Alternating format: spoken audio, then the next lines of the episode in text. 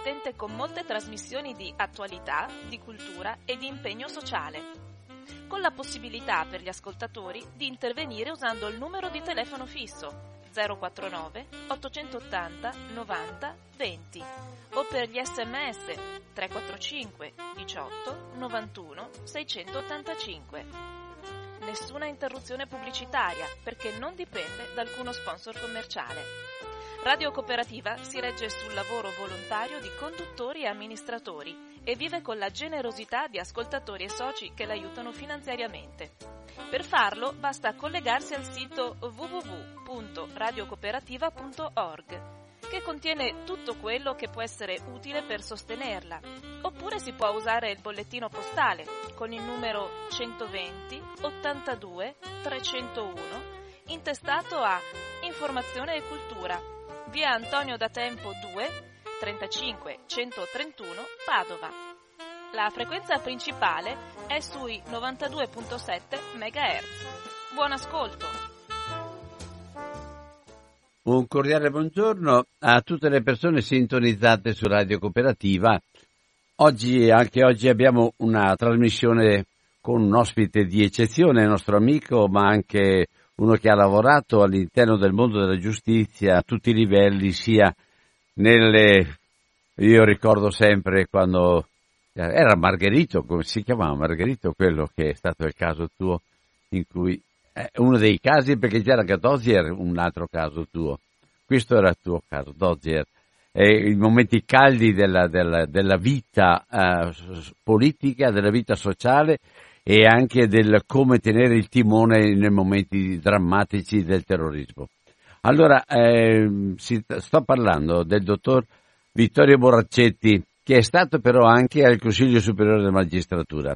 Si fa un gran parlare oggi di eh, prescrizione, di altre cose, ma eh, secondo me senza un panorama complessivo del settore giustizia, che per cui viviamo principalmente le carenze e anche eh, carenze in tutti i sensi, sia nei tempi ma anche nel personale e anche nella, nella qualità stessa della, della, della, produzione della giustizia.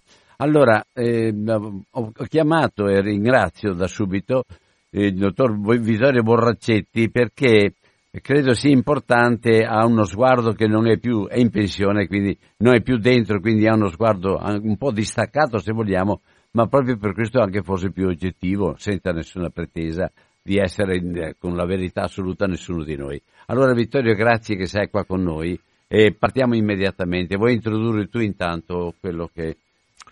Intanto buongiorno a tutti. Ehm, e venire a Radio Cooperativa è sempre una bella cosa che fa piacere, anche perché consente di portare un piccolo contributo a chiarirsi un po' le idee su temi importanti in una fase in cui la confusione è grande e in cui non sempre l'informazione è corretta e puntuale come sarebbe auspicabile che fosse. In tutti i settori, anche nella Chiesa? Eh, eh sì. Mamma mia, vabbè.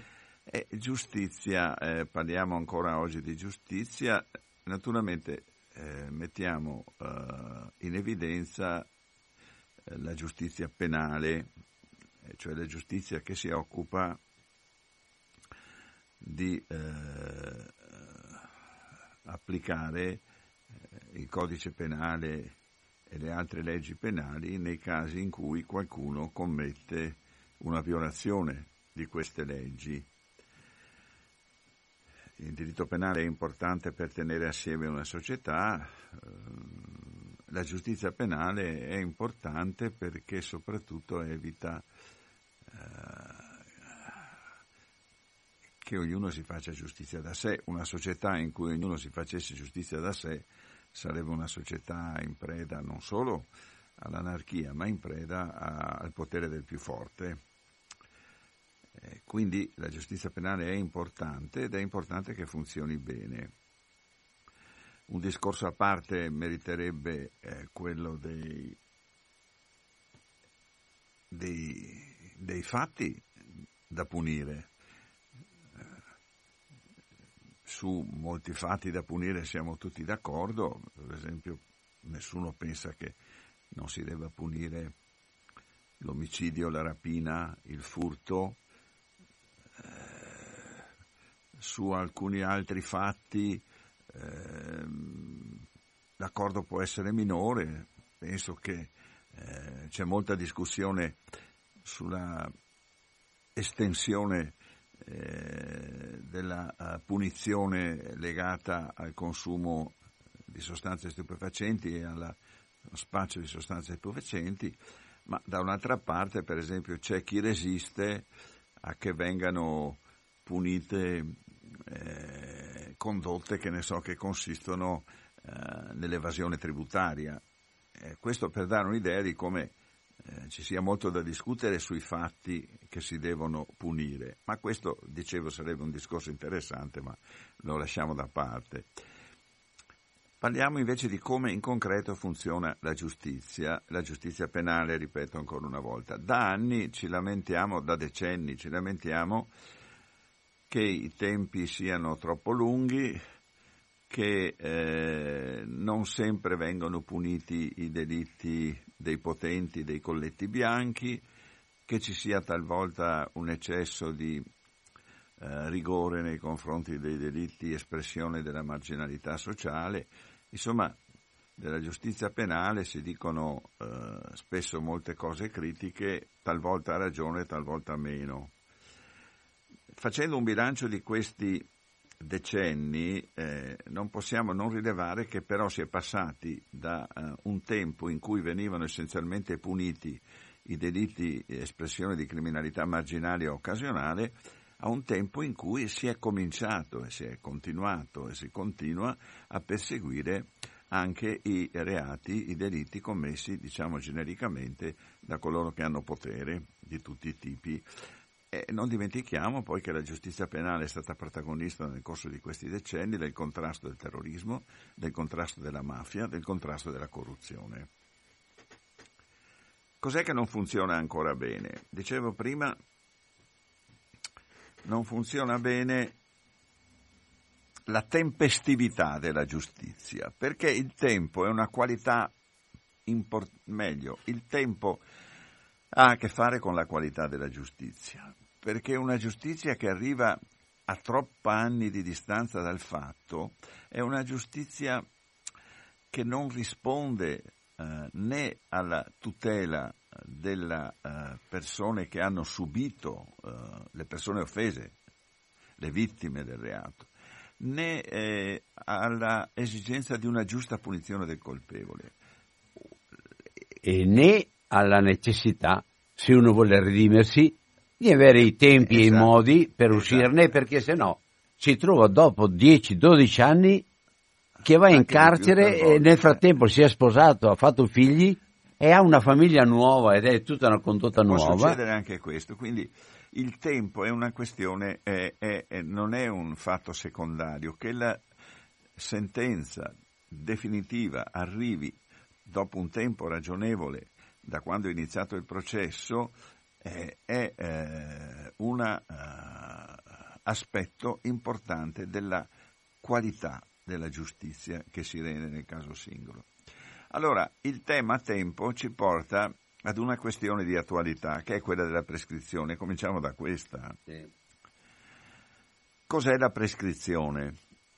La prescrizione è un istituto del codice penale che prevede che passato un certo tempo dal giorno in cui è stato commesso un reato, quel reato stesso non si possa più perseguire e per quel reato nessuno possa più essere punito.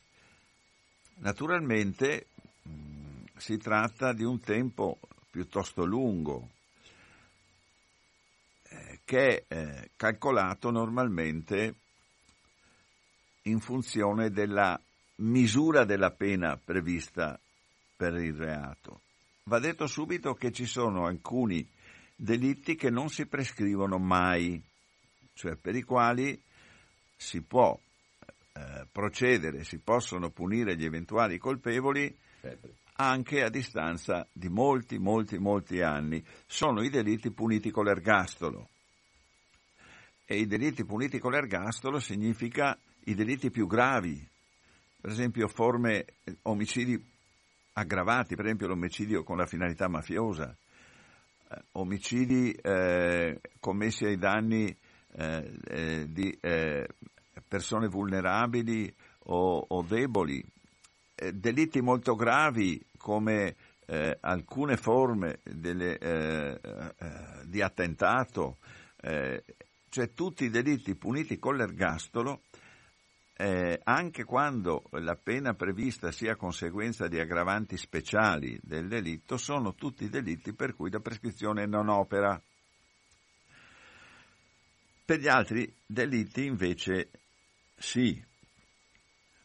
Il tempo che serve a, a far prescrivere un reato, cioè tecnicamente si dice che dopo quel tempo il reato si estingue è come se non fosse mai successo. Naturalmente dal punto di vista giuridico, perché dal punto di vista storico no. il fatto comunque rimane, rimane lì. E questo tempo necessario a prescrivere, dicevo, è calcolato sulla misura della pena. Normalmente reati anche molto gravi, come la rapina aggravata, l'estorsione aggravata, lo spaccio di stupefacenti, l'associazione di tipo mafioso, l'associazione di tipo terroristico, sono tutti reati con pene che vanno oltre verso i 20-30 anni di reclusione, per cui i termini di prescrizione sono molto lunghi. Dove nasce la polemica? Nasce in relazione ad alcuni reati e nasce in relazione alle necessità uh, investigative, al tempo necessario per fare le indagini in relazione ad alcuni reati. Allora, nasce in relazione ai reati cosiddetti dei colletti bianchi e parlo dei reati nel campo uh, di quelli commessi contro la pubblica amministrazione, a cominciare dalla corruzione, eh, per passare a quelli in materia eh, economica, bancarotte e ehm, reati tributari, e poi alcuni reati in materia diciamo, ambientale o di tutela della salute. Da una parte non è che le pene per questi reati siano pene mh, mm, modeste, il fatto è che per accertare alcuni di questi reati sono necessarie talvolta indagini molto complesse e lunghe. E allora faccio un esempio per tutti. Anni fa c'è stato a Viareggio un grave incidente ferroviario una eh, che ha provocato molti morti per l'esplosione, mi pare, di alcune cisterne trasportate sul convoglio ferroviario.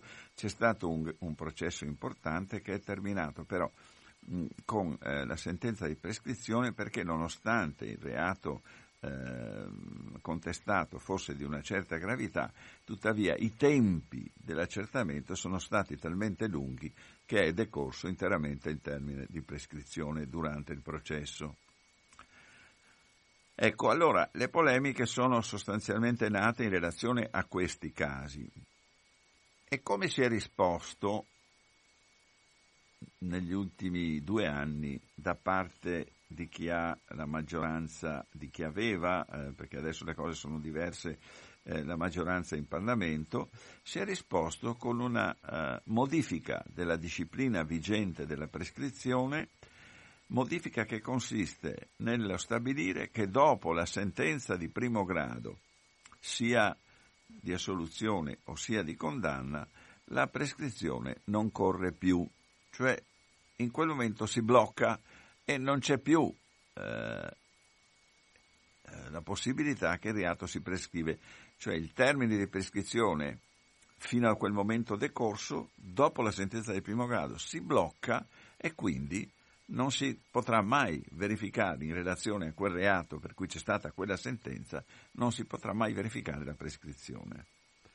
Questa modifica introdotta dalla maggioranza giallo-verde, come si chiamava allora, cioè Lega e 5 Stelle, è stata però duramente contestata, se si discute, perché è entrata in vigore il primo gennaio del 2020, si discute di modificarla, perché le critiche che si sono fatte è che in realtà in questo modo i tempi dei processi eh, diventeranno ancora più lunghi perché i giudici non avranno neppure più la spinta a fare presto perché altrimenti eh, decorre la prescrizione. Ecco, questo è il quadro. Mi fermerei qui, ma eh, il passo successivo che dovrei affrontare è qual è la ragione per cui esiste la prescrizione? Allora, andiamo avanti ancora un po', in modo che eh, così poi le persone hanno anche motivo, anche critico, per fare delle domande. La ragione della prescrizione, uno si chiede, ma perché dopo un certo numero di anni eh, il fatto non sussiste fatto, eh, giuridicamente. deve essere estinto il reato? Eh, mh, mm, ci sono due ragioni. Una legata all'interesse generale e alla repressione dei reati Decorso un certo numero di anni dal eh, momento in cui il fatto è commesso, lo Stato si dice non ha, lo Stato e quindi portatore dell'interesse collettivo, non ha più nessun interesse e soprattutto non solo non ha un interesse a eh, perseguire quel fatto, ma soprattutto diventa più complicato e più difficile eh, fare indagini fare processi su un fatto risalente molti anni prima. Tenete presente che i termini di prescrizione per i reati di media gravità viaggiano sui dieci anni, insomma, non stiamo parlando, è vero, eh, per i reati minimi il termine di prescrizione può essere di sei anni, ma parliamo delle, di reati modesti, insomma, non, eh, oppure per le contravvenzioni è, è, è di, quattro anni, ma insomma eh, sono piccole cose, non sono, ecco, parliamo ed è anche abbastanza logico insomma, che per una contravvenzione di rilievo penale, non le contraddizioni di tipo amministrativo come quelle che riguardano la violazione delle norme del codice statale, della più parte delle codici statali, perché in realtà anche nel codice statale ci sono delle contravvenzioni penali. Però dico, è abbastanza logico che dopo 4-5 anni un fatto di minima gravità eh, non venga più eh, perseguito. Questa è, diciamo, la prima ragione, ma c'è un'altra molto importante che si ricollega a quello che tu, Don Albino, dicevi poco fa quando facevi l'esempio di una eh, persona che magari si veda messa in esecuzione una sentenza definitiva quando ha già cambiato vita, no? E qual è questa ragione? È una ragione di garanzia. Vuol dire, eh, detta in parole molto semplici, eh, non si può accettare che una persona venga tenuta sotto processo per dei decenni, per 20-30 anni, ma anche per 10, per 15. Una persona ha diritto che la propria definizione, ha diritto che la propria posizione in ordine ad un'accusa grave o meno grave che sia venga definita in tempi ragionevoli, insomma. Ecco, tenete presente che i delitti più gravi puniti con l'ergastolo sono fuori da questo discorso, non si prescrivono mai. Però in relazione agli altri reati c'è questa istanza garantista anche, no? il diritto della persona che è accusata di avere una decisione sul sua sorte in tempi ragionevoli, non eh, di restare appeso ad un processo magari per vent'anni, come è successo e come succede. Questa è la ragione garantista del eh, diritto penale del diritto della prescrizione. Una delle ragioni, il diritto penale è un diritto che ha la sua ragion d'essere, sì, nella necessità di punire i comportamenti che violano i beni fondamentali delle persone e della società, ma anche nello stabilire dei limiti al potere punitivo dello Stato. Ah, il diritto penale viene chiamato in qualche modo, soprattutto la parte della scienza della giurisprudenza che lo studia, viene chiamata la scienza delle garanzie, perché in realtà una delle caratteristiche dello Stato di diritto è il limite al potere di punizione da parte dello Stato, che deve essere motivato da ragioni molto importanti per essere esercitato. Ecco, la prescrizione ha questo connotato di garanzia per la persona che è sottoposta al procedimento penale. Perché da noi è così importante questo tema della prescrizione? Perché, ahimè, per ragioni molto diverse, i tempi della giustizia sono molto lunghi, perché se non fossero così lunghi la questione sarebbe sdrammatizzata, capito? Se i processi, tutti i processi si potessero chiudere nelle tre fasi in un tempo ragionevole, 5-6 anni, eh beh, insomma, tutto questo non ci sarebbe. Invece abbiamo esempi di processi che eh, durano nel tempo. Ripeto, questo non, ha, mh, non tocca i delitti più gravi, per esempio le stragi. Le stragi, che sono punite con l'ergastolo, sono oggetto di procedimenti che non avranno mai eh, un termine di prescrizione, si potranno fare anche, eh, eh, beh, eh, cito non a caso eh, questo esempio perché proprio eh, sulle alcune stragi che hanno segnato drammaticamente la storia del nostro paese, i processi e le sentenze definitive sono arrivate a distanza di molti anni. Per esempio c'è stata la settimana scorsa una un'altra sentenza sulla strage di Bologna 1980 eh, che ha condannato Cavallini all'ergastolo, siamo nel 2020, eh, sono passati eh, 40 anni, eh, è vero? Eh sì, 40 anni. E quindi questa sentenza, per cui i delitti più gravi sono fuori da questa, giustamente sono, come fuori per esempio il delitto di genocidio sarà sempre perseguibile finché campano.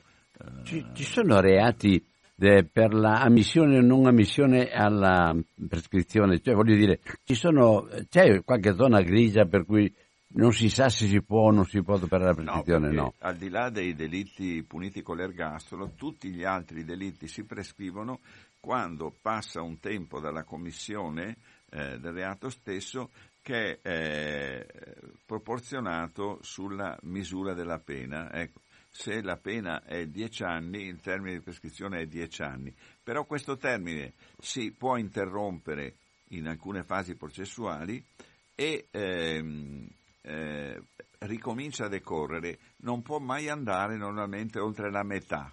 Per esempio un, termine, un delitto punito con 10 anni nel massimo, al massimo può arrivare a 15 anni di prescrizione, che sono tanti, eh, che sono tanti. In 15 anni bisognerebbe chiudere. Insomma. Avrei una, una, una, obiezione. Tu hai detto adesso che molte volte il problema della prescrizione si pone perché la giustizia complessivamente è diventata elefantiaca, dove eh, le persone ricorrono più volentieri al giudice che non ad altri tipi di, eh, di, di, di modalità per risolvere le questioni che nascono nei conflitti anche piccoli che nascono nella società. E, e, e, la, e la seconda cosa perché non lo so, ma um, sento sempre ogni volta che voi venite qua, l'organico de- della giustizia è un organico che soffre o no? I fattori eh, che concorrono a rendere i tempi della giustizia lunghi sono molti. Beh, in prima di tutto c'è un sistema penale mh, smisurato, cioè noi abbiamo un diritto penale eh, molto ampio. Eh, c'è da dire, eh, Stai parlando del, del, primo grado, appello? Beh, sto parlando adesso della Cassazione. legislazione penale, delle leggi, che sono eh, un sistema penale smisurato, vuol dire che eh, ci sono troppi reati eh, da perseguire. C'è un, una, eh, non si è mai pensato a uh, una riforma che andasse non quello che viene chiamato il diritto penale minimo, cioè punire solo le cose più gravi e lasciar perdere le altre o assoggettarle ad altre discipline sanzionatorie. No, eh, mi riferisco a una sistemazione della materia penalistica eh, che eh, non sia così estesa, no?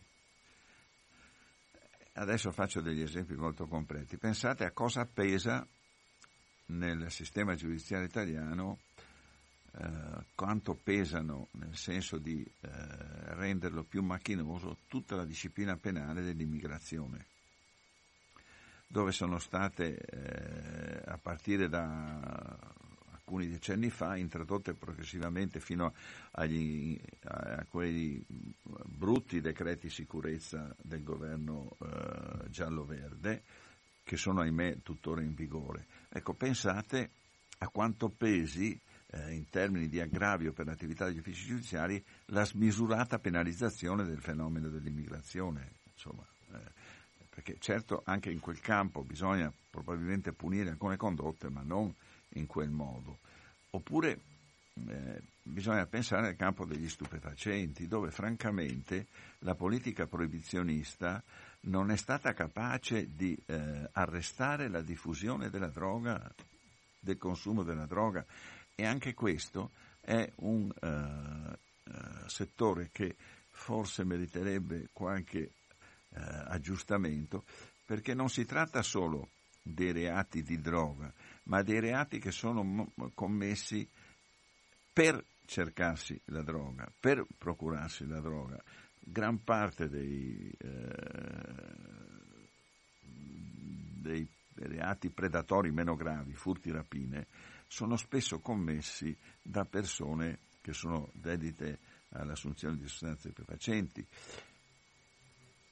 Per altro verso, eh, non dobbiamo dimenticare che, allora no, concludo sul punto, quindi eh, bisognerebbe davvero cercare di capire se tutto quello che costituisce reato è, eh, è da punire o se alcune cose si potrebbero non punire più oppure sanzionare in modo diverso. Quindi questo vorrebbe dire che il numero dei fatti da perseguire diminuisce. Però dall'altra parte dobbiamo anche tenere conto che il nostro paese, a differenza di altri paesi del, del mondo occidentale, conosce il fenomeno della criminalità mafiosa e della criminalità organizzata, che è un fenomeno che non siamo ancora riusciti a debellare. Sarà difficile debellarlo del tutto, ma contrastare. È di pochi giorni fa quell'operazione che ha portato a centinaia di arresti in Calabria nei confronti di persone sospettate di far parte dell'andrangheta o di favorire l'andrangheta. E insomma, la Calabria è una delle regioni più eh, afflitte dalla criminalità organizzata, ma eh, pensate a, a cosa significa per una macchina investigativa e giudiziaria dover misurarsi con fenomeni così estesi della nostra. Allora, e così questo... mimetizzati poi. Eh, tra, l'altro, tra l'altro, anche questo è vero, perché poi anche basterebbe eh, ricordare che nessuna regione è immune da questo, che anche il nostro Veneto registra presenze di tipo mafioso, anche recentemente è cominciato a Venezia un processo contro eh, gruppi eh, o persone collegate alle organizzazioni criminali. Allora, eh, c'è questo dato di fatto. Poi, dopo, se ci si sposta sul piano delle risorse messe a disposizione, c'è questa lamentela storica dell'insufficienza degli organici, che vuol dire pochi giudici, pochi pubblici ministeri. In realtà, negli anni ultimi si sono fatti parecchi passi in avanti, però credo che non è sulla strada dell'aumento di organico che noi eh, troveremo la soluzione. Altro punto è la disciplina processuale che consente tre gradi di giudizio, ma consente di arrivare a tre gradi di giudizio non eh, eh, per i reati come sia giusto che sia, gravi o di media gravità, anche per, chi, per reati di poco conto e soprattutto anche nei casi in cui la persona accusata abbia patteggiato la pena. Quindi c'è anche il discorso della disciplina processuale Ecco perché in un quadro di questo genere la prescrizione bloccata dopo la sentenza di primo grado è eh, un rimedio apparente, perché in realtà non aiuterà a eh, abbreviare i tempi dei processi, non aiuterà a avere sentenze in tempi ragionevoli e avrà l'effetto deteriore di tenere le persone legate a un processo per molti anni, oltre quello che si Allora la tua proposta sulla prescrizione cosa sarebbe allora? La mia proposta? Ma io eh, non, non so fare proposte in questa materia. Da una parte è, è troppo facile, dall'altra parte è, è, molto complicato. No, io credo, eh, da sempre creduto, che i passaggi siano tre. Ridurre l'area del diritto penale, modificare la disciplina delle impugnazioni, cioè? in modo da, senza confiscare le garanzie a nessuno, ma rendere le impugnazioni eh, più rigorose e, e limitate eh, ai casi in cui non ci sia stato per esempio patteggiamento, limitate eh, per esempio escludendo le contravvenzioni, escludendo i reati di competenza del giudice di pace, tutte cose che si potrebbero fare, però qui entriamo in aspetti tecnici mh, mm, eh, che non è il caso di, di approfondire però credo che la strada, la strada, giusta sia quella di passare per rivedere l'ampiezza del sistema penale, cioè modificare nel senso di ridurre molto i fatti che si perseguono e poi dare spazio anche qui mh, sul piano processuale eh, a forme di definizione del procedimento che senza confiscare le garanzie dell'accusato siano però eh, più semplici sulla falsariga di quello che già esiste oggi con il giudizio abbreviato e il patteggiamento.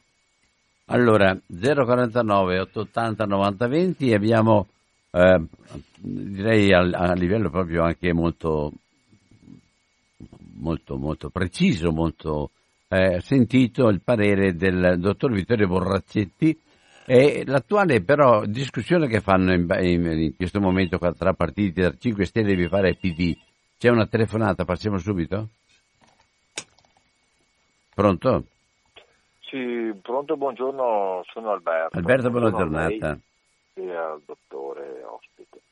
Allora, secondo me è tutto giusto quello che è stato detto, ma, ma c'è una cosa che secondo me è altrettanto importante, se non di più, e non è stata detta, cioè che eh, per ottenere processi brevi e giusti e per evitare appunto che una persona si trovi magari a distanza di 12-13 anni che gli arriva una condanna quando magari ha cambiato completamente vita, bisognerebbe eliminare uno dei problemi cronici di questo paese, cioè che cosa? La burocrazia, cioè il paese è impastoiato in legge, leggine, burocrazia infinita che non finisce mai, che rallenta tutto e concedetemi di dire un'impressione del tutto personale, situazione nella quale avvocati e anche giudici ci sguattano un, po', un pochino, certo non tutti, ma eh, secondo me a loro va anche bene che ci sia questa situazione che eh, manda avanti per anni e anni casi che spesso rimangono anche irrisolti, perché hanno tutto da guadagnarci, quindi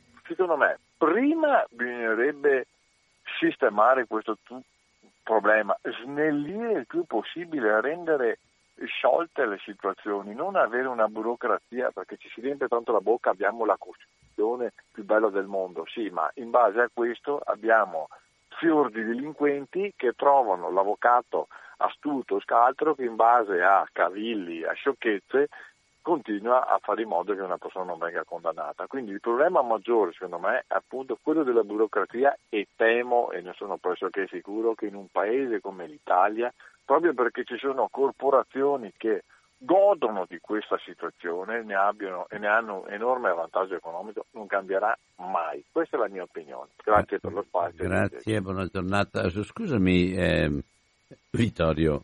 Eh, generalmente io con, con, le piccole, con le situazioni delle persone povere generalmente, il problema della sentenza definitiva è arrivata una definitiva, ma dopo 10-12 anni una definitiva non è troppo tardi.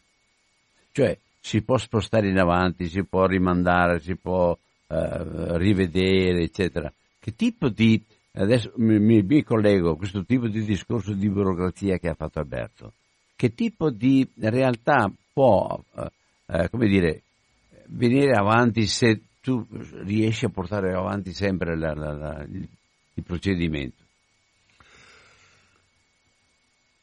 Ma eh, il processo penale, la giustizia penale eh, non è burocrazia, eh.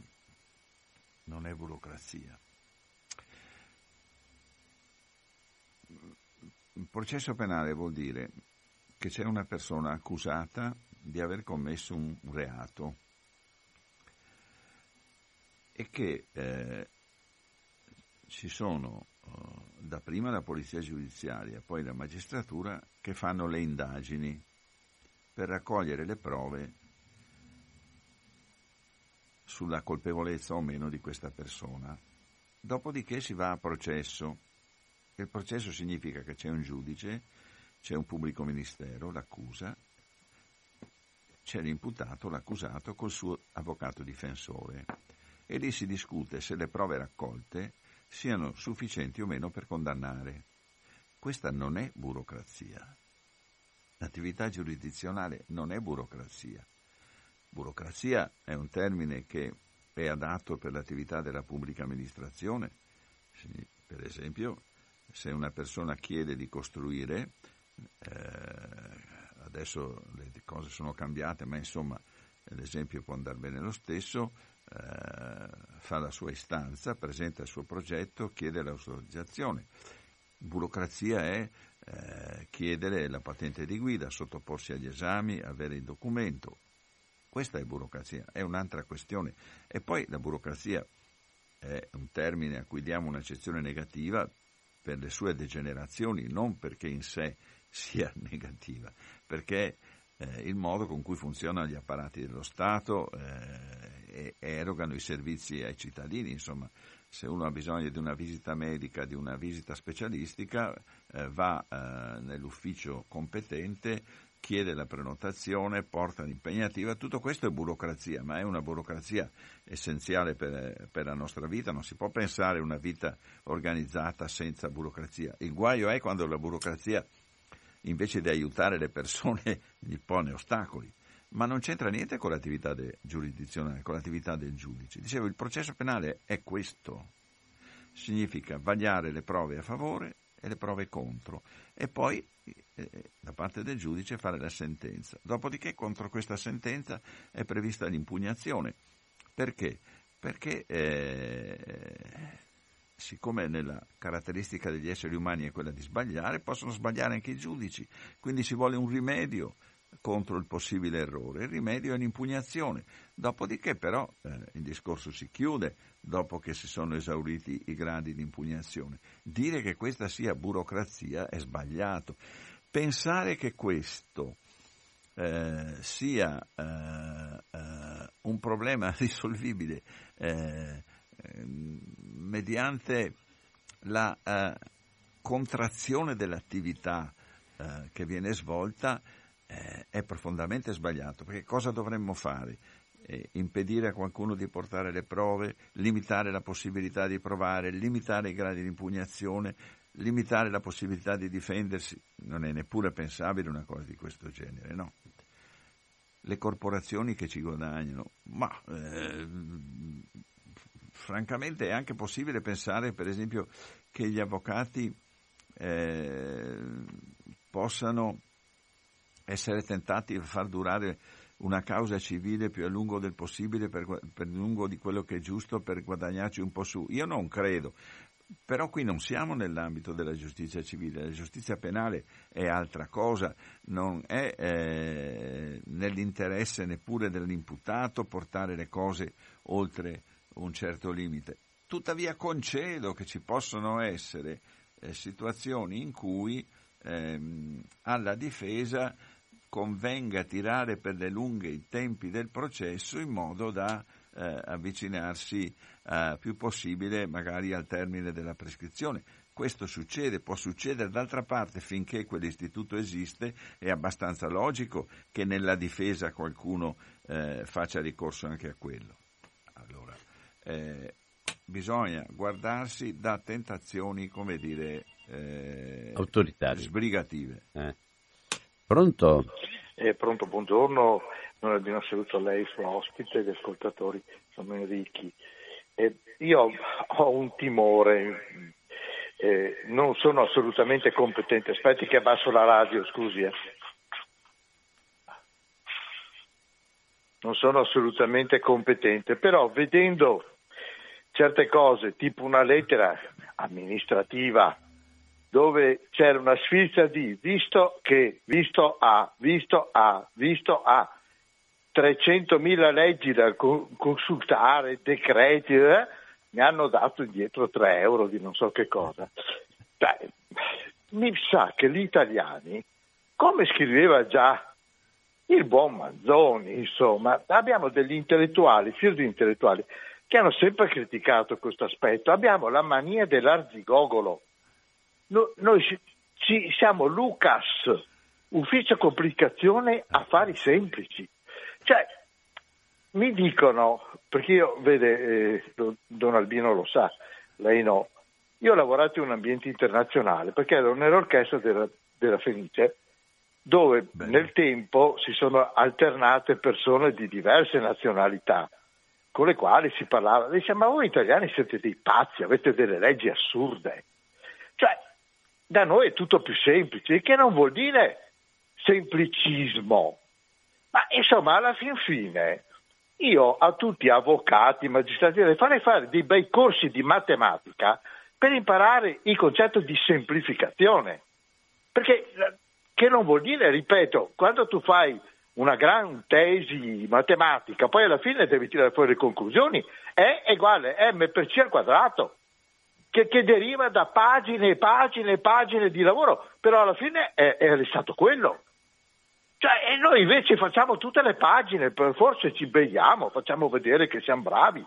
Cioè, cerchiamo di semplificare, il che vuol dire non semplificare nel senso negativo, assolutamente, tener conto di tutto, ma è, è il paese dell'argigogolo questo qua.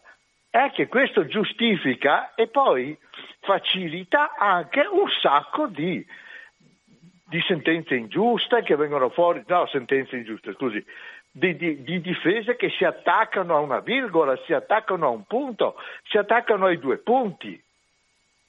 Invece deve essere semplice il tutto, in maniera che non offra appigli. È più difficile salire una montagna con le pareti rigi, ripide e scoscese che una piena di appigli. Oh no. eh, salve. Buona giornata. È un giudizio generale questo, ma... Eh, anche qui devo ripetere una cosa. Teniamo distinta mh, mm, la l'attività della pubblica amministrazione dall'attività giurisdizionale. Que- alcune cose, alcune critiche che si fanno eh, nei confronti delle complicazioni eh, burocratiche sono sacrosante, però non hanno niente a che vedere con la questione della giustizia. Sono d'accordo sul fatto che noi abbiamo troppe leggi e molte leggi, molte leggi assurde, e a questo proposito ricordo che questa osservazione sulle troppe leggi sta in un documento uh, della Commissione Episcopale Italiana degli anni 90, il cui titolo era Troppe leggi, poca legge se non ricordo male, era stato eh, redatto da Alfredo Carlo Moro, quel testo, eh, un grande magistrato e giurista, mh, mm, scomparso da tempo. Eh, cito quel documento perché mi è sempre rimasto molto impresso, ma perché diceva una cosa importante, quando ci sono tante, troppe leggi, alla fine il risultato è che non si applicano, non vengono applicate e fanno crescere nella testa delle persone l'idea che le leggi si possono tranquillamente violare, oppure fanno crescere l'idea che le leggi sono una cosa complicata e che quindi che è una, eh, una realtà della storia del nostro paese, certo denunciata addirittura da Manzoni con quella polemica sulle grida, no? Il problema non è emanare sempre nuove leggi, su questo sono d'accordo.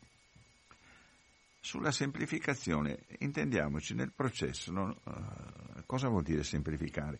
E poi sempre, sempre sente dire, se, sempre, sento sempre dire, ma le difese si attaccano al cavillo. Ma scusate, uno che si difende da un'accusa per un reato grave, perché non si deve attaccare anche a un cavillo se si difende? Chi, chi, ha detto a priori che quel cavillo sia eh, eh, sbagliato, che sia infondato? Beh, uno che si difende fa valere la sua attività difensiva in relazione a tutti i punti possibili. Poi spetta al pubblico ministero, all'accusa, contrastarlo, spessa al giudice capire se è un cavillo eh, oppure se è un argomento fondato. Ma nell'attività difensiva non è che si può dire è vietato fare ricorso ai cavilli, come si fa? Non è neanche pensabile. Allora, la giustizia ha bisogno dei suoi tempi, che non devono essere eccessivamente lunghi, ma non devono essere neanche compressi, perché nel processo penale è in gioco la libertà e la dignità della persona accusata. e sono in gioco anche i diritti delle persone offese, delle vittime. Ma per questo, come dice la nostra Costituzione, il tempo dedicato al processo deve essere ragionevole, nel senso che non deve essere compresso, ma non deve essere neanche eccessivamente lungo. Allora, l'approccio a questo tema sulla prescrizione va fatto in modo freddo, partendo certo dall'osservazione che il tempo è una cifra importante della giustizia giusta, per ripetere questo slogan, e che però eh, nel processo penale eh, non si può neppure pensare a semplificazioni nel, te- nel senso di riduzione degli ambiti della difesa possibile. Quello che si può fare, come dicevo prima, è una disciplina più rigorosa delle impugnazioni, evitare cioè che eh, il sistema delle impugnazioni eh, sia un sistema eccessivamente eh, permissivo anche a tattiche dilatorie, ma che, se, ma che sia un, un, un sistema eh, rigoroso anche se non punitivo rispetto alle garanzie della difesa. Pronto? Buongiorno a tutti e due, Albino sono Elide. Ah, io volevo chiedere una cosa, no? non, io sono portata a più di 90 adesso, no? Volevo chiedere una cosa, non ho mai capito quando che uno ruba o uccide una persona che lo mettono in carcere, passando qualche anno fanno il processo, viene condannato, se le viene scontato gli anni che ha già fatto o no. Con questo vi eh saluto, certo. vi ringrazio. Vengono contati tutti? Certo. Vi ringrazio. Eh, Grazie, ciao. Quando si passa all'esecuzione della pena si conta e si detrae tutto il carcere già sofferto se è già stato certo. se la persona è già stata oggetto di una misura cautelare, ci mancherebbe altro, certo, certo, certo. Sì. 049 eh, 80 90 20 rispo- eh, no, no, voi, voi, un attimo, chi è lo buono dai ormai? Pronto? Buongiorno, sono Giuliano. Giuliano, buona giornata. Un cordiale saluto a te e anche al dottor Boraccetti. Boraccetti. Mm. Due curiosità il mio punto di vista è che secondo me c'è una forte differenza tra la magistratura inquirente e quella giudicante. Io trovo quella inquirente che si dà molto da fare, che cerca di capire quali sono i reati e che porta, mentre quella giudicante la trovo un po' più morbida nei confronti dei, dei colpevoli. Non parliamo poi della Cassazione, mi viene sempre in mente il giudice Carnevale, il quale gli bastava un cavillo per annullare tutti i processi nei confronti di mafiosi, camorristi e cose varie. E l'ultima cosa è una domanda che io faccio. Che. Io sarei de... dell'idea di abolire la facoltà di non rispondere. Non capisco perché esista questa situazione. Negli Stati Uniti d'America, che noi ammiriamo sempre perché noi guardiamo sempre agli Stati Uniti quando ci sono le cose peggiori, quando ci sono quelle valide forse li ignoriamo. Negli Stati Uniti d'America chi non risponde o si rifiuta di rispondere riceve una condanna che va dai 3 ai 4 anni per oltraggio alla Corte. Non capisco perché in Italia ci debba essere la facoltà di non rispondere. Buona giornata comunque. Grazie Giuliano. Tutte domande che hanno bisogno di una risposta, vai tranquillo. E, e, prima di eh, questa sulla facoltà di non rispondere, mm, eh, magistratura inquirente eh, rigorosa, magistratura giudicante mh, mm, un po' morbida, eh, non, e poi la Cassazione e Carnevale. dunque, eh, la differenza tra la magistratura inquirente e quella giudicante è che quella giudicante giudica, nel senso che tiene conto anche di quello che dice la difesa. No? Perché il processo penale è un processo in cui c'è qualcuno che accusa e qualcuno che difende. Allora, la fase in cui il pubblico ministero fa le indagini e poi eh, magari chiede e ottiene delle misure cautelari è una fase mh, che precede il processo vero e proprio. E, e, e non dimentichiamoci che il pubblico ministero è l'organo dell'accusa, lui accusa, e poi tocca al giudice valutare se quell'accusa è fondata, in che termini è fondata, se le responsabilità di tutti gli arrestati sono uguali o sono diverse, se c'è qualcuno da condannare, qualcuno da assolvere. Quindi non è questione di morbidezza, è questione che il giudice ascolta anche le ragioni della difesa, ci mancherebbe altro, però e ricordiamoci sempre che quelli che sono accusati non sono colpevoli, sono accusati. La decisione è se sono colpevoli o no, tocca poi al giudice. E quindi chi è accusato di qualcosa non è colpevole fino a che non c'è un giudice che dice sei colpevole e ti condanno.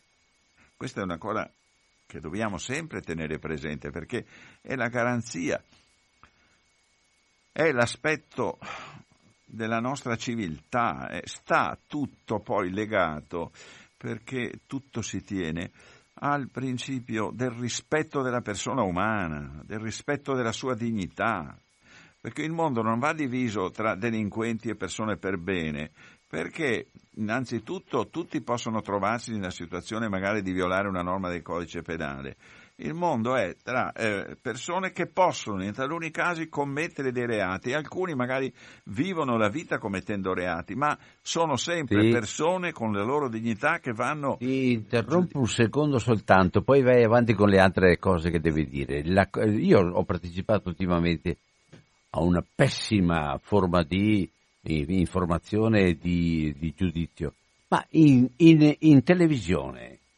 questi signori, questi si impalcano a giudici, ad accusatori, a pubblici ministeri, a, a sentenze, a, a, a, dire che cosa doveva fare, una volontà di morte spietata, e, e, e, sono dei poveri cani anche loro perché poi se vai a, vedere, vedere, da che pulpito, pulpito arriva la predica dici almeno almeno abbi coscienza di quello che sei, ma non lo, non lo, puoi dire in pubblico, eccetera. La mia domanda è perché allora l'attività dei giudici viene vilipesa in questa forma qua ed è lecito alle persone sentenziare, condannare e fare tutto il resto?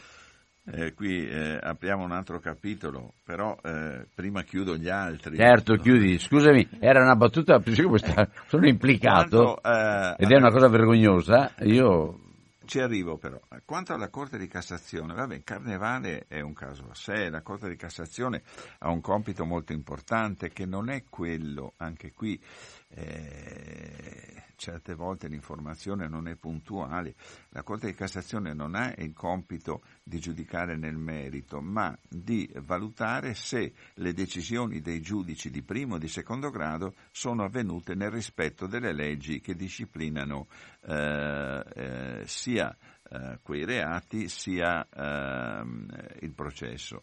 Quindi mh, mm, eh, non direi che c'è una magistratura requirente rigorosa e un'altra più morbida. Sono ruoli diversi e inviterei ad avere molta prudenza nell'usare linguaggi semplificati come quello per cui eh, alla fine quando uno è accusato di un reato eh, il problema sarebbe quello di arrivare presto ad una sentenza di condanna perché c'è come una sorta di presunzione di colpevolezza. In realtà è vero il contrario, c'è una presunzione di non colpevolezza scritta nella Costituzione. Una persona accusata di un reato non è considerata colpevole fino a che non sia intervenuta una sentenza definitiva. E, e fra, eh, eh, una parentesi prima sulla facoltà di non rispondere, poi però qui proseguiamo sul problema dell'informazione e, quel, e dei talk show. La facoltà di non rispondere è espressione del diritto di difesa. Non è vero che negli Stati Uniti non esista, negli Stati Uniti è un po' diverso, nel senso che la persona accusata può scegliere o non scegliere di testimoniare, cioè può scegliere o non scegliere di essere sentita. Se sceglie di essere sentita deve dire la verità. Mentre nel nostro ordinamento una persona accusata non ha l'obbligo di dire la verità, in quel sistema una volta che abbia scelto di farsi interrogare deve dire mh, mm, la verità. E se non dice la verità, se viene provato che mente, occo, eh, incorre in quel reato, eh, oltraggio alla Corte, eh, che lei ricordava ma nella Costituzione americana esiste il quinto emendamento che consente di non rispondere mai a domande che possono risposta, che possono comportare risposte negative per sé. Quindi c'è la facoltà di non rispondere anche nel sistema americano, perché il quinto emendamento dice non rispondi se la risposta che dai potrebbe essere sfavorevole. Quindi la facoltà di non rispondere è espressione del diritto di difesa garantita in tutti gli ordinamenti civili. Non eh, prevederla eh, sarebbe eh, non solo eh, contrastante con un principio che è costituzionalizzato. Ah, pensi un po' cosa vuol dire mm, se fosse eh, previsto che l'accusato ha diritto di non rispondere. Il passo successivo sarebbe magari autorizzare a dargli qualche schiaffone, che ne so, sottoporlo a qualche trattamento perché così risponda. Proprio veramente siamo su un piano inclinato e pericolosissimo. L'informazione, il talk show, perché eh, sono d'accordo nell'indignazione eh, di Don Albino, ma perché succede tutto questo? Perché le vicende giudiziarie da tempo, come altre vicende, non vengono più viste con uno sforzo di obiettività, ma vengono viste in funzione di una certa tesi che si vuole dimostrare, di una propria visione politica delle cose. Il giudizio spetta al popolo, eh? Proprio di visione eh, politica di quella violazione della legge penale. Dipende, perché per esempio quelli che strillano contro gli immigrati o contro eh, i predatori o contro quelli che commettono i furti e rapine sono magari quelli che sono un po' più tiepidi quando si tratta di reati di bancarotta, di evasione tributaria o, o, di, o di, mafia. O di, e anche talvolta, anche talvolta di non tanto di mafia dei mafiosi, ma di quella mafia eh, grigia. Ecco, lì sì c'è una zona. Eh beh, c'è certo. questo però attacco, quando qualcuno è incriminato a livelli alti, attacco diretto ai giudici. Sì, beh, questa è una cosa che eh, eh, esiste da, da, tempo. Normalmente l'atteggiamento nei confronti della giustizia è appunto segnato dal fatto se quel processo e quella persona che è accusata fa parte dei miei amici, io comunque lo difendo. Se miei, fa parte dei miei avversari, io comunque lo attacco. Questa è un po' la logica che... Ecco. E, poi, e attacco naturalmente contemporaneamente anche i giudici. Quello che non si sopporta da tempo è il fatto che da un certo momento in poi i giudici penali hanno cominciato a occuparsi anche dei reati commessi dalle persone che detengono potere economico, politico, amministrativo. E questo eh, per decenni non era mai stato, perché il diritto penale era in fondo il diritto dei crimini occasionali oppure dei delitti marginali. Da un certo momento, diciamo dall'inizio degli anni 70, è un po' cambiato, i giudici hanno messo il naso dappertutto. Poi dall'altra parte, qui altro capitolo sarebbe da aprire, il discorso della debolezza politica, dell'incapacità di affrontare dei problemi a livello politico e sociale in modo da eh, evitare che eh, la patologia penale si, si, si, non, sono, non, sono, i giudici che devono governare, insomma. Eh? No, infatti questo, ma i giudici non governano, i giudici, dovre, i giudici normalmente si limitano a sanzionare le violazioni della legge. Pronto? Pronto, eh, buongiorno Don Albino, eh, sono Marco da Marghera, saluto e eh, bentornato al dottor Vittorio Buracetti. Allora, no, a me non mi va proprio giù quando si fa un uso così smodato e abusato della terminologia giustizialismo. In particolar modo mi rivolgo a certi politici, non faccio nomi, e a certi organi, magari hanno, hanno dei scheletri nell'armadio, hanno paura di essere colti col vaso una marmellata, sappiamo benissimo quelle tangenti nella gestione degli appalti pubblici e anche, e anche parecchi organi di stampa. No? Per fortuna l'Italia è il paese di, della civiltà giuridica, no? è nata qui, se non mi sbaglio, dottor Buracetti, con Cesare Beccaria, che anche qua a Marghera c'è una via intitolata proprio al suo nome. E appunto, eh, non, non si, eh, qui c'è la certezza del diritto dell'imputato che può difendersi ovviamente non si deve procrastinare gli anni nei processi eh, e, e, anche comunque anche la certezza della pena ci deve essere, no? Quindi mi sembra che sia tutto andare a prescindere contro la magistratura, soprattutto negli organi di stampa, certi organi di stampa, non tutti ovviamente. Cioè, certi articoli a caratteri cubitali, qualsiasi cosa che fa un magistrato è sbagliata. Anche loro sbagliano, ci mancherebbe altro, sono umani. Ecco, però ecco, nel, nel, caso di corruzione un giudice può essere perseguito certamente, se, come è successo nell'episodio di Carnevale, va bene. Eh, cioè, non so, si va proprio, proprio contro a spalla tratta. E questo a me proprio non mi va, perché la magistratura è un organo indipendente dello Stato e va rispettato, perché salvaguarda i diritti costituzionali di tutti i cittadini italiani, ma anche quelli stranieri che vivono in Italia. Grazie a voi. Buongiorno. Eh, sì, beh, sono, non ho molto da aggiungere, mm, vorrei evidenziare mm, le ultime parole che eh, sono state dette, eh, che la funzione dei magistrati è quella di tutelare i diritti delle persone. un indebolimento dell'indipendenza della magistratura e della sua capacità di intervenire in tutte le situazioni in cui questi diritti siano in gioco è un indebolimento dei diritti dei cittadini. Ecco. E questo eh, è, è, direi un punto eh, da tenere sempre in evidenza e dovrebbero tenerlo in evidenza anche i magistrati, i quali dovrebbero ricordare che la loro funzione sta nella tutela dei diritti de, delle persone italiani, cittadini o no che siano, perché nella giustizia penale, per esempio, non è che il cittadino abbia una posizione privilegiata rispetto al non cittadino. E le norme che riguardano la giustizia penale, a partire da quelle scritte in Costituzione, riguardano tutti i soggetti che si trovino sottoposti ad un procedimento penale. Eh, quindi questa funzione di eh, tutela dei diritti, che è la funzione propria del giudice e degli organi giurisdizionali in genere, va tenuta presente mh, mm, eh, anche dai magistrati. Quando le critiche e le polemiche sulla giustizia ci saranno sempre, non è una questione solo italiana. Il tentativo di limitare l'indipendenza dei giudici poi è un tentativo che si ripete, beh, si ripete eh, un po' dovunque negli ultimi anni, guardate quello che sta succedendo in Polonia, dove eh, il governo ultraconservatore eh, ha varato delle leggi sostanzialmente per mettere sotto controllo l'attività della eh, magistratura.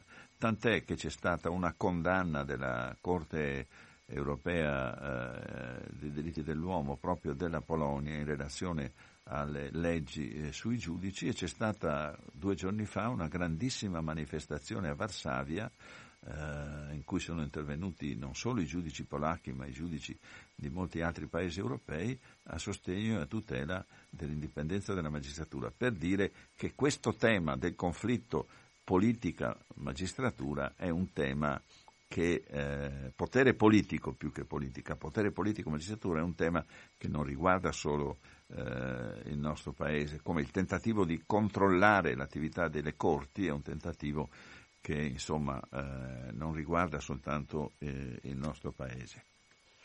Eh, ci sono, beh, lascio le telefonate, lascio spazio alle telefonate ma ho due domande dopo da farti anch'io. Pronto?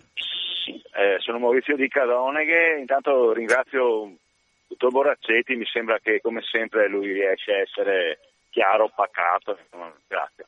Volevo mh, mm, fare una riflessione, io sono molto combattuto quando si affronta il problema della prescrizione, eh, perché da una parte mi rendo conto insomma, che eh, in particolare per quello che riguarda il penale, una, una condanna, una soluzione, un esito che interviene a tantissimi anni dal fatto, eh, insomma, pone dei problemi, insomma, pone, chiaramente ne pone di più quando una persona dopo tanti anni eh, viene assolta e dato per esempio l'atteggiamento di molti organi di stampa per cui basta essere oggetto di una eh, un avviso di garanzia immediatamente si è colpevoli, è chiaro che se vieni assolto dopo t- tanti tanti anni eh, non è la stessa cosa. D'altro canto mi pongo naturalmente anche dal punto di vista di persone che sono state vittime di reati e chi li ha commessi magari è, è stato condannato già in secondo grado, eh, assolto viene assolto, insomma, non, non, non, gli succede più niente solo per la prescrizione, sono molto combattuto. Allora, volevo chiedere in grosso modo, primo come funziona nel resto dei paesi europei, eh, secondo, da qualche parte ho letto di forse una situazione tedesca eh, per cui quando una persona eh, viene condannata eh, dopo un periodo molto lontano dalla commissione del fatto, a meno che non si tratti naturalmente di delitti molto gravi, c'è una specie di sconto di pena, se ho capito bene, che deriva proprio dal fatto che la definizione del processo ha fatto in qualche modo per la sua lunghezza far pagare alla, alla persona che alla fine viene condannata. Non so se mi sono spiegato, ringrazio ancora, buongiorno. Dunque, ehm, il, ehm, gli altri paesi hanno discipline ehm, diverse, eh, però la questione non è così eh, drammatica come da noi perché normalmente i tempi dei processi eh, negli altri eh, paesi sono tempi eh, più eh, accettabili. È vero che c'è mh, mm, eh, proprio in Germania, eh, se non ricordo male anch'io, una disciplina del genere di quella ricordata, che è stata peraltro anche proposta eh, da un paio di eh, deputati, eh, ma non in questa legislatura, mi pare nella legislatura precedente, mi pare che uno dei proponenti fosse l'allora senatore mm, eh, eh, Casson, in cui si eh, volevano sì ehm, introdurre eh, lo stop della prescrizione dopo la sentenza eh, di primo grado, ma mi pare che facessero anche riferimento a questa, se non ricordo male perché potrei anche sbagliare, ehm, eh, anche riferimento a questa soluzione eh, tedesca. Eh, però eh, in Germania tanto visto che è stato eh, ricordato l'esempio tedesco, mh, la prescrizione mh, è eh, di 30 anni quando eh, il reato è punito eh, con una pena che diversa dall'ergastolo, perché anche in Germania i delitti gravi che sono puniti con l'ergastolo sono sostanzialmente non prescritti. E, e, però in Germania eh, quando si inizia l'attività di indagine eh, la prescrizione si, eh si ferma. Dopodiché mh, mm, eh, eh, esistono dei rimedi che eh, consentono di risarcire la persona che abbia avuto, per dire, un processo che è durato un tempo eccessivo rispetto al dovuto. Però, eh, come dicevo un attimo fa, al di là dei dettagli delle discipline, questo funziona negli altri paesi perché comunque i tempi della giustizia sono eh, eh, molto contenuti, perché non hanno un numero di processi di questo genere, perché hanno discipline eh, sostanziali e discipline processuali diverse. Teniamo presente che in Germania, per esempio, c'è una differenza tra la giustizia dei singoli stati e la giustizia federale, quindi le comparazioni col sistema italiano non sono facili, insomma. Ecco, e eh, quello che gli altri paesi non hanno è questa micidiale durata dei, eh, dei processi che eh, noi eh, registriamo. Per cui ehm, guardare agli altri paesi, eh, agli altri ordinamenti ha eh, un'utilità. Ma in questo confronto come Unione Europea, in questo confronto c'è la volontà di arrivare a delle soluzioni su questo o ogni sistema rimane? Beh, la materia della giustizia penale è una materia di competenza degli singoli Stati, non c'è integrazione in questo, anche se eh, a livello internazionale eh, si sono fatti dei passi in avanti per eh, uniformare un po' le legislazioni. Eh, ma la materia eh, della giustizia eh, è una materia in cui si esercita pienamente la, della giustizia penale, intendo, in cui si esercita pienamente la sovranità dello Stato, quindi non esiste una eh, tendenza a, a creare eh, sistemi simili. C'è eh, un percorso per rendere il sistema penale sostanziali più coerenti tra loro e sono stati fatti molti passi in avanti questo. C'è eh, una serie di leggi che consentono il riconoscimento delle sentenze adottate in uno Stato, eh, in uno stato diverso eh, da quello che l'ha adottato. C'è eh, un sistema di cooperazione giudiziaria che si sta rafforzando soprattutto per perseguire eh, le manifestazioni criminali che hanno una caratteristica transnazionale. Ci sono eh, tutta una serie di eh, percorsi per eh, cercare soprattutto da una parte la, non dico l'uniformità, ma eh, il tendere verso ordinamenti coerenti tra di loro, non in contraddizione tra di loro. Per esempio, fino a pochi anni fa l'Italia aveva problemi a farsi consegnare i condannati mh, mm, per latitanti per delitti di mafia perché per esempio alcuni stati non avevano e non riconoscevano il delitto di associazione di tipo mafioso. Eh, eh, grazie a un percorso di eh, conoscenza, di eh, cooperazione, questa situazione è stata superata. Ecco, e, e,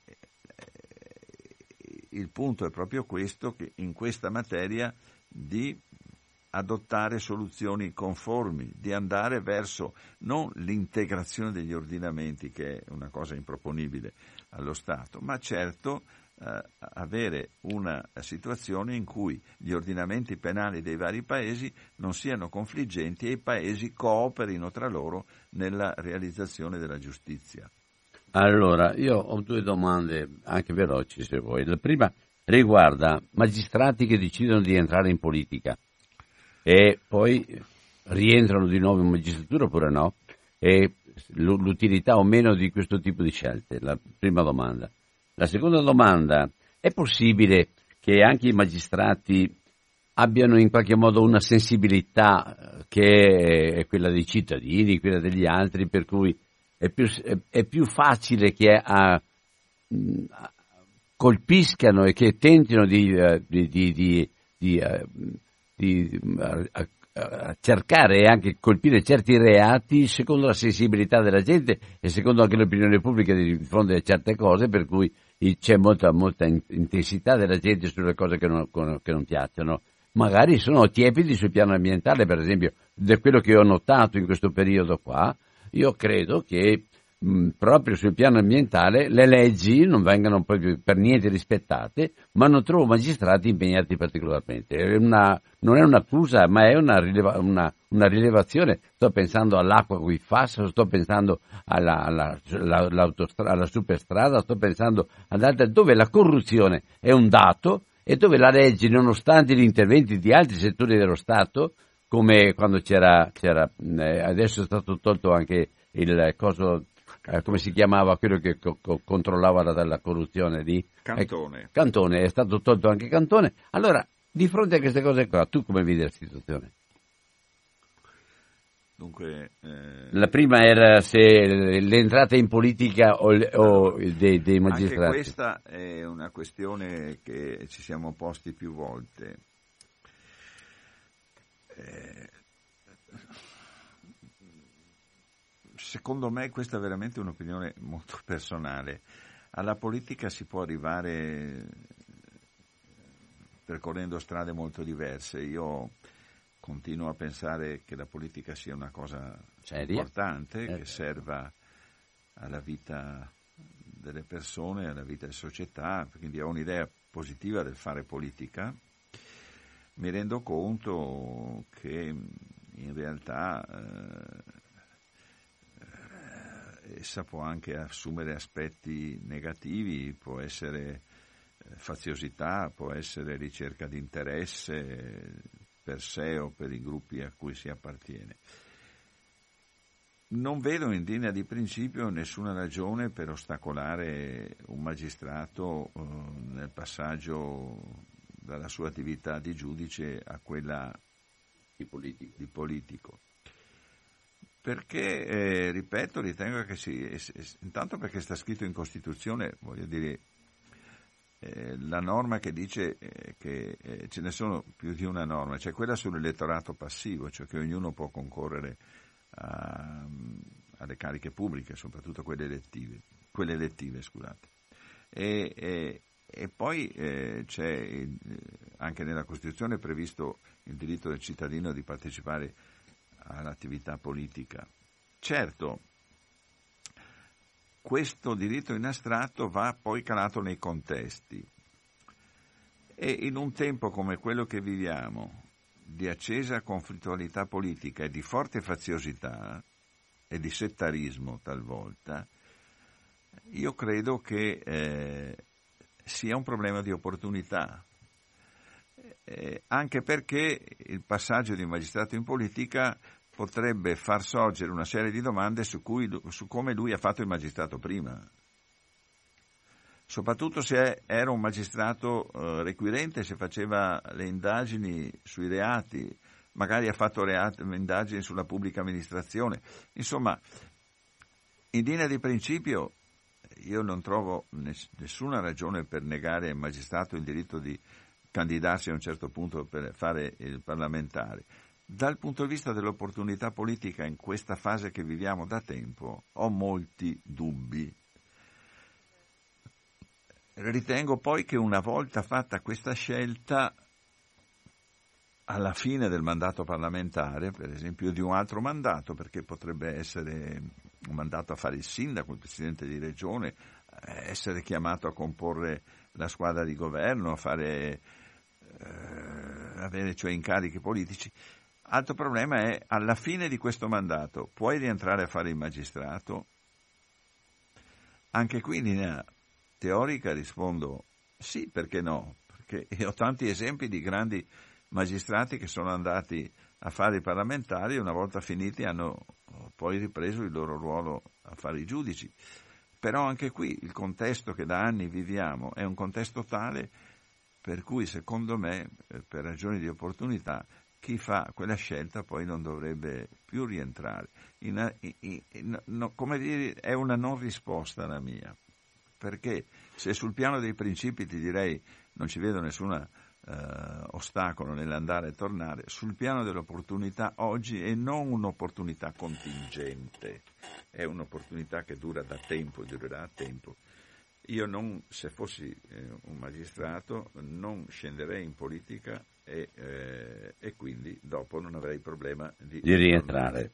L'altra cosa riguarda la sensibilità della, della, gente rispetto ai, ai reati ecco, e ecco. il tipo di reati che hanno un, una, un enorme peso per l'opinione pubblica e reati che invece mh, mm, colpiscono veramente tanto la, il bene comune e non hanno il coraggio neanche di metterli a, a norma. Dici, eh, sui giornali si, fa, si dà una grande enfasi, non so, a, a, a, ai clandestini eh, e si dice ma i clandestini bisogna perseguirli, eh, eh, però l'enfasi è minore, eh, per esempio, eh, su fatti di inquinamento di falde acquifere, diciamo così. Sì, per, tanto per essere un esempio. Eh, allora, Ma potrebbe essere anche l'autostrada con tutto, con tutto il veleno che c'è sotto, e, ci potrebbe essere anche ci potrebbe essere le violazioni fatte oppure il rovesciamento, il rovesciamento proprio della, della, della, del, del, del, della modalità con cui si è fatto, fatto l'affare. La sensibilità dei magistrati mh, non significa eh, che i magistrati devono agire sulla base delle loro opinioni eh, culturali, politiche, eh, che i magistrati certo sono uomini come gli altri, avranno quindi le loro idee, avranno la loro vita, avranno eh, emozioni. Avranno... Oggi anche le magistrate, eh? eh sì, magistrate e magistrati, diciamo, sono uomini, donne e uomini come tutti gli altri che hanno questo compito eh, che eh, è quello di eh, applicare la legge, ma ricordavo prima di tutelare i diritti e le libertà, qui la funzione sostanziale è questa. Nel eh, muoversi, eh, ricordiamo bene che mh, mm, eh, eh, il, l'attività della magistratura è eh, un'attività che intanto riceve l'input dall'esterno, eh, dire, o è la polizia giudiziaria che scopre i reati e li porta all'attenzione della magistratura, e comunque o è la polizia giudiziaria che lavora dopo la scoperta del reato che può avvenire da parte della stessa magistratura, che lavora con i magistrati per eh, accertare come sono andati i fatti, oppure la magistratura eh, procede perché per esempio c'è un input da parte delle, di persone, di soggetti singoli o di associazioni, per cui è sempre un'attività che ha bisogno eh, di un input e soprattutto è un'attività che comporta la collaborazione di tanti altri organi. Ecco. Io credo che la risposta all'acquisito che tu poni è che eh, parliamo del, eh, di, di, diritto penale e di reati, i magistrati del pubblico ministero muoversi eh, di fronte alle notizie di reato e se è un reato che offende interessi fondamentali della collettività, muoversi con maggiore eh, attenzione eh, rispetto eh, a casi che possono avere non solo una minore gravità ma anche una maggiore facilità di soluzione. Spesso però i fatti a cui tu ti riferisci non sono facili da accertare. L'accertamento può essere anche un accertamento eh, che eh, fa venire in evidenza tesi diverse eh, per esempio sul, su un fatto di inquinamento, sulle cause di inquinamento, sulla responsabilità per quell'inquinamento, ci possono essere eh, opinioni, punti di vista, apporti di consulenze molto diverse. Così pure sul fatto che un'autostrada abbia sotto eh, dei veleni, come dicevi tu, non è facile da accertare, ma no, non è facile Facilissimo. Ma soprattutto non è facile l'accertamento delle specifiche responsabilità. Per cui, mh, mm, eh, eh, mentre eh, non credo che sia da chiamare in caso la sensibilità dei magistrati, perché i magistrati devono muoversi di fronte a notizie di questo genere, non possono non muoversi. Riconosco poi che ci sono delle ehm, difficoltà di accertamento, però direi che se si possono lamentare dei casi di attenzione non all'altezza, è anche vero che ci sono tanti casi in, in cui, cui, la corruzione è stata denunciata. È, sì. Mm. In cui eh, i fatti sono stati e sono emersi. D'altra parte eh, le carenze sono sempre possibili, gli errori sono sempre possibili, le critiche sono sempre eh, necessarie. Eh, c'è un po' di paura qui i magistrati, eh? Allora, sempre 049 880 90 20, eh, stiamo finendo la trasmissione, stiamo, sì, sì, sono, abbiamo un minuto. Allora, l'ultima telefonata veloce, pronto? Velocissimo, buonasera, buongiorno a tutti. Buongiorno. Ciao Albino, buongiorno Ciao. signor giudice, buongiorno alle ascoltatrici e ascoltatori. Il tema era la prescrizione, perché mi sembra che il tema scottante sui mass media sia questo, e invece abbiamo deviato facendo praticamente un'accusa alla magistratura. Allora, signor giudice, il problema è questo. Io ho vissuto sulla mia pelle cosa vuol dire eh, il ricorso alla prescrizione. Dico, arrivo semplicemente alla fine. Una sentenza di Cassazione che condanna una persona per il reato che gli era stato eh, così imputato e siccome non era da solo ma era con un'altra persona, l'altra si avvalsa della prescrizione e in appello si è prescritta, però è rimasta la pena, perché il processo della parte penale è partito dal pubblico ministero. Noi avevamo iniziato un, un, procedimento civile, quindi immagini lei che cosa? Un reato penale, una sentenza che sta facendo anche giurisprudenza in questo momento, per cui uno che non si è avvalso alla prescrizione, ha voluto andare oltre, è stato ricondannato con pene maggiori in Cassazione dal punto di vista civile. Il penale gli è rimasto tre mesi, l'altro è stato prescritto penalmente e condannato civilmente. Anno 2016, terza sezione penale di Cassazione, presidente Fiale, relatore di Nicola.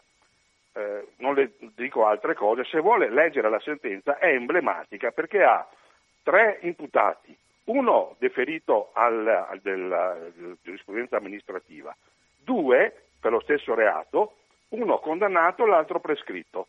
Condannato dal punto di vista penale, tutti e tre sono stati condannati civilmente, questo è un assurdo perché si sono avvalsi, gli avvocati non erano gli stessi, alcuni si sono avvalsi della prescrizione, un altro ha voluto andare a testa bassa, difeso da un principe del foro di Trieste che Albino conosce bene, e si è rotto le corna. Però la vittima è rimasta scornata, distrutta, perché 14 anni di processo così per un diritto che le è stato rubato le ha impedito anche di avere la sua soddisfazione. Quindi la prescrizione, quando la perseguono gli avvocati attaccandosi a tutto ciò che è consentito loro, anche veloci- cercando di velocizzare il processo per la parte offesa, ma invece procrastinandolo anche con fil- false eh, certificati medici, era, era lampante, era pat- probabilmente patentati erano, eh, questa qui è una cosa ingiusta. Quindi il tema è la prescrizione. Gli avvocati, cioè chi ha i soldi, si può avvalere di tirare in lungo il processo. La chiudo perché voglio sentire il suo commento, grazie. Ma io adesso nella vicenda specifica non, non, entro ovviamente anche perché non la conosco, però mh, mm, eh, la sua eh, domanda mi dà l'occasione per ricordare una cosa che non avevo detto prima, che la prescrizione è rinunciabile da parte dell'imputato.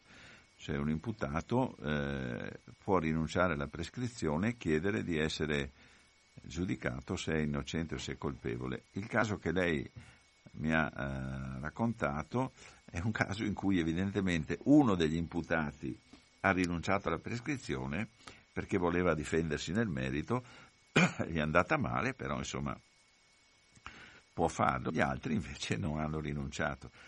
Ecco, ancora una volta però sono in disaccordo sul fatto che eh, il ricorso alla prescrizione viene collegato al fatto di aver soldi vuol dire semplificare un po' troppo.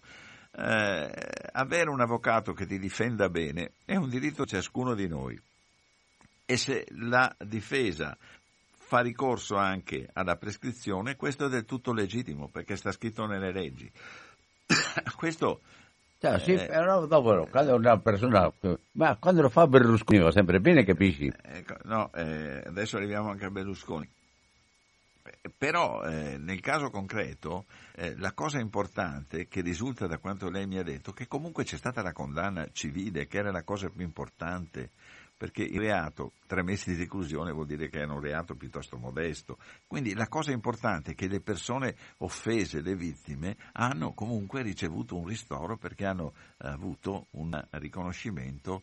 Ecco. Dopodiché non conosco il caso, quindi non dico niente, non, le sue critiche eh, restano, eh, però eh, torno per l'ennesima volta sul punto che eh, eh, la, eh, il rimedio alla, ai lungaggini dei processi non passa attraverso misure come quelle introdotte che, di cui oggi abbiamo discusso.